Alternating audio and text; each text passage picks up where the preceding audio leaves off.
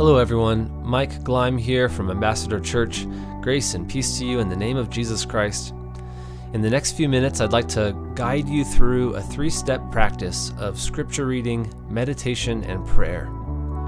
We're doing this spiritual discipline in conjunction with our preaching series through the Psalms, and feel free to pause this recording at any time to reflect or worship or journal as you listen.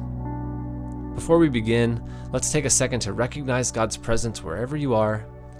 Take a deep breath and be still and quiet before the Lord.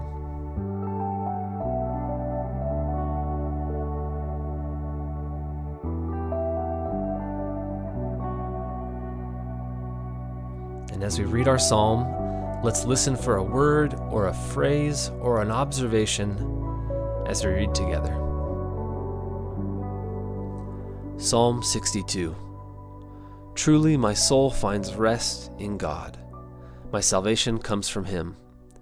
Truly he is my rock and my salvation. He is my fortress, I will never be shaken. How long will you assault me? Would all of you throw me down, this leaning wall, this tottering fence?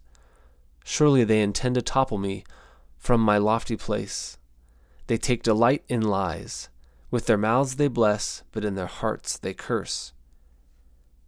Yes, my soul find rest in God. My hope comes from him. Truly he is my rock and my salvation. He is my fortress. I will not be shaken. My salvation and my honor depend on God. He is my mighty rock, my refuge. Trust in him at all times, you people. Pour out your hearts to him, for God is our refuge.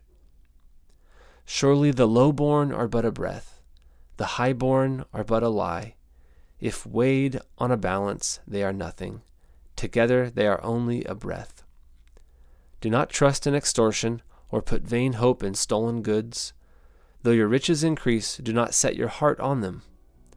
One thing God has spoken, two things that I've heard. Power belongs to you, God, and with you, Lord, is unfailing love, and you reward everyone according to what they have done. Now, taking a word or phrase from the scripture, what do you think God is revealing to you from this passage? Pause and consider this. Take it and let it lead you into a time of connection with the Lord.